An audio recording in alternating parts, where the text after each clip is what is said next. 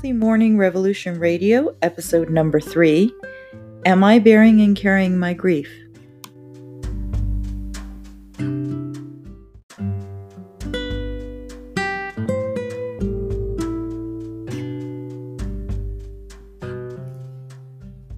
Hello and welcome to Healthy Mourning Revolution Radio. I'm your host, Maria Kliavkoff.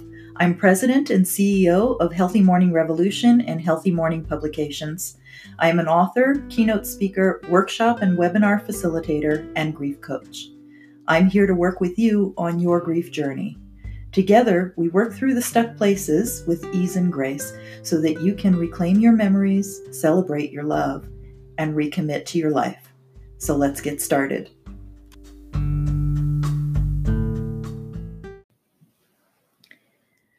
So, today's topic in episode number three, we're going to talk about buried and carried grief. And we're going to talk about how do you discover that you've been bearing and carrying your grief? What are the symptoms that would point its way to let you know that that's really what's wrong with you or what's been going on? And so, it, you know, when we talk about what's wrong with you, when we've been bearing and carrying our grief, over a long period of time, and for some people, this is literally decades um, what's been happening is slowly but surely the symptoms of grief have hardened over time instead of softened over time. When we know how to walk through our grief journey and when we are successful at converting our grief to mourning, then the symptoms of grief soften over time. And these are the physical symptoms, the emotional symptoms, the mental symptoms. All of the symptoms of grief soften over time unless we're not dealing with our grief. And if instead of dealing with our grief, we're avoiding it, we do things that cause us to bury it and carry it because we just don't want to deal with the pain or whatever it is we think the grief is is bringing and then what happens is that those symptoms harden over time.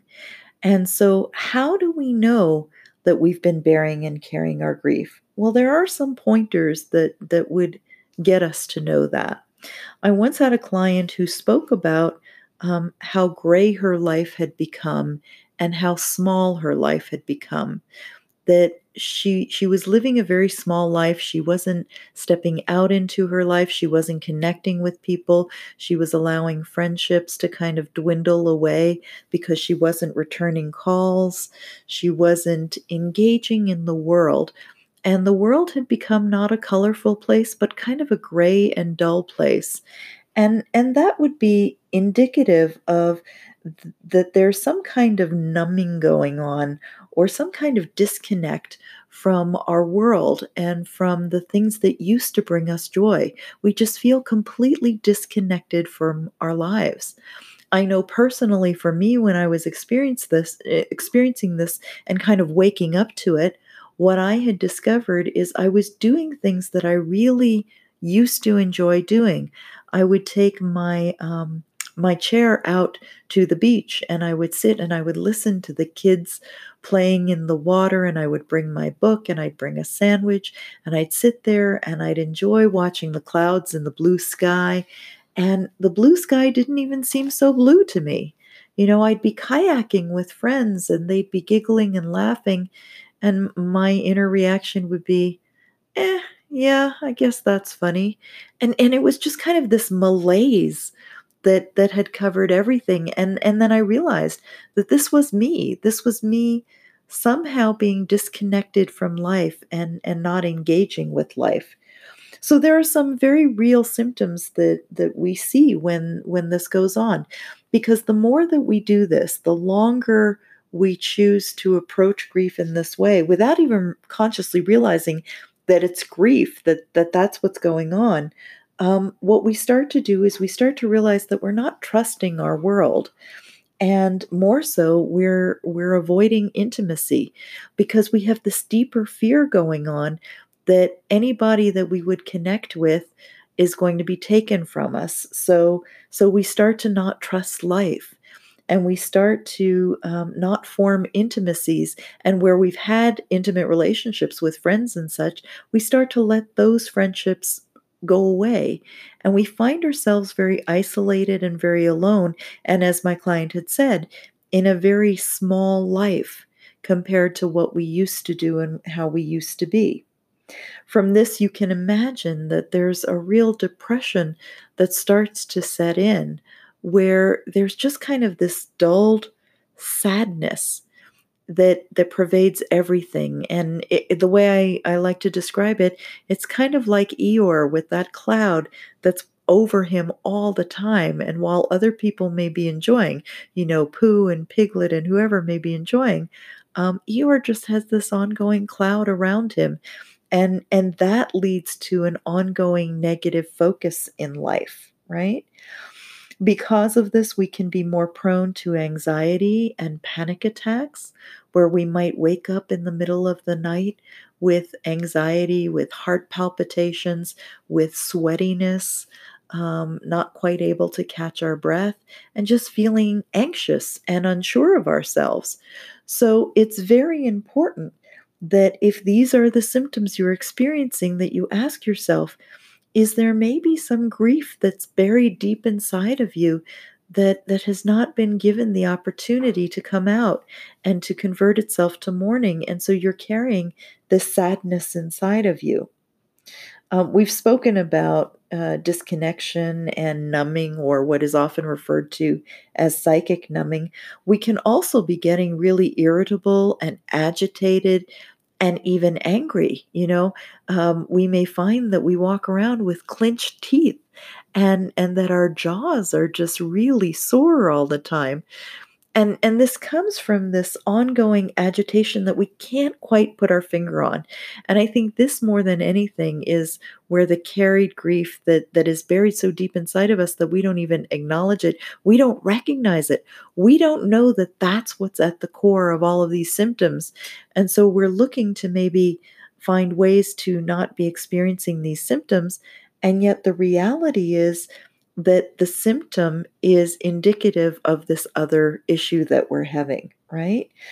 Um, if we're looking to self medicate, if we're feeling this sadness and, and this pervasive kind of um, dulling of our senses, and, and we don't know what to do about this, we might actually even go into some forms of self medicating, which can include substance abuse, it can include addictions, it can include um, eating disorders or other forms of distraction you know excessive gaming or or couch potato where where we're just incessantly watching television and we're binging and we're binging and we're binging um, and there's some kind of anxiety around turning that television off or turning the game off.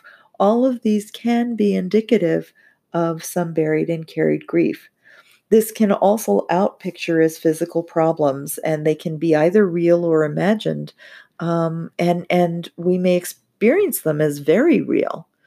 Uh, and and so we want to be very mindful of all of these symptoms.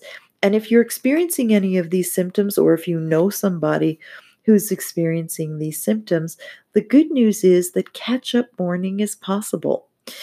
The my favorite quote from Dr. Wolfelt is um, that grief awaits welcome. It doesn't await time, which means saying something like time heals or wounds all wounds, or you just need to get busy. Um, that doesn't work for grief because grief requires us to be present to what's going on and it asks of us that we convert that grief to mourning so grief again that internal experience of the constellations of of symptoms and um, and feelings and thoughts and and that unique constellation that is unique to each individual as they're experiencing a grief that internal experience wants to come out because inside of us it just festers. And if it's if it doesn't have that avenue of expression if it doesn't allow us to be consciously aware of what it is to maybe journal about it or cry about it or tell stories what whatever it is that that it's wanting us to do. See we are the experts of our own grief. The problem is when instead of grieving and and letting ourselves move through it instead what we do is we bury and we carry it. That's when it becomes um, really quite quite devastating to our lives And so the hope is that in this podcast, it gives you some hope of if you're identifying any of these things for yourself and you're wanting to affect change here, change is possible. Change is absolutely possible. And it starts with um, doing some work with this and doing what's called catch up mourning. Catch up mourning is where we give ourselves the welcome to the grief that's been buried inside of us. And so, again, Dr. Wolfelt's quote grief awaits welcome, it does not await time. Welcome means that we stop distracting ourselves, we stop pretending that there isn't something going on with us, and that we sit down quietly and we ask ourselves, What's going on?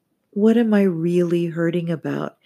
And as we get silent with that and quiet with that, we discover that the answers really are inside of us and that we can trust the answers that come forward because our grief has simply been awaiting this moment in time when we're willing to ask that question. So I invite you to ask that question of yourself. If you're not sure how to do it, if you're if you're um, n- not confident in when you hear the answer, you'll be able to deal with it. Because quite often, when we bury and carry our grief, our biggest fear is that it will take us out.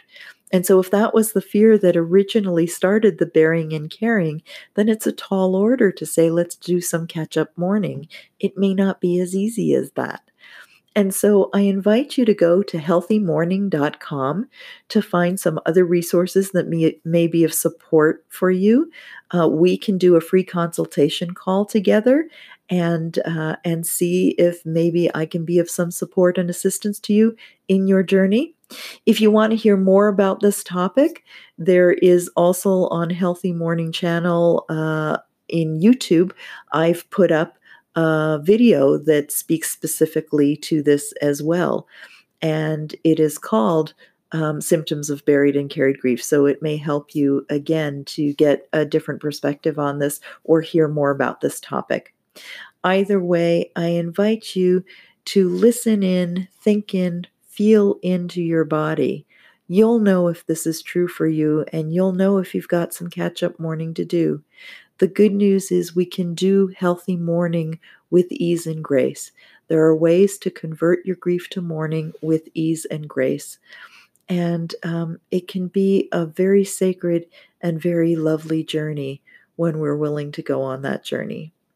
So I hope that this was helpful for you. I wish you ease and grace in your grief journey, and I look forward to connecting with you. Much love. Namaste.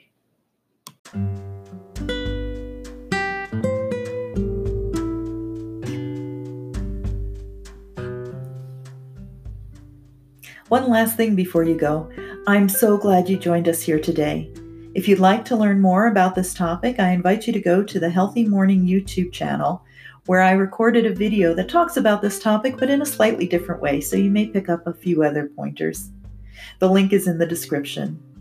You can also check out healthymourning.com for links to our free Healthy Mourning Revolution Facebook group and the registration page for our free Healthy Mourning live launch workshop, and also the Amazon link to my book, Healthy Mourning, Happy Loving 52 Ways to Convert Your Grief to Mourning with Ease and Grace. Again, that's all at healthymourning.com. I'm committed to helping you convert your grief to mourning with ease and grace. If you like this episode, be sure to subscribe to the podcast so you don't miss the next one. Drop me a note and let me know what was helpful to you here and what other topics you'd like me to talk about. Until next week, wishing you ease and grace in your grief journey. Much love to you. Namaste.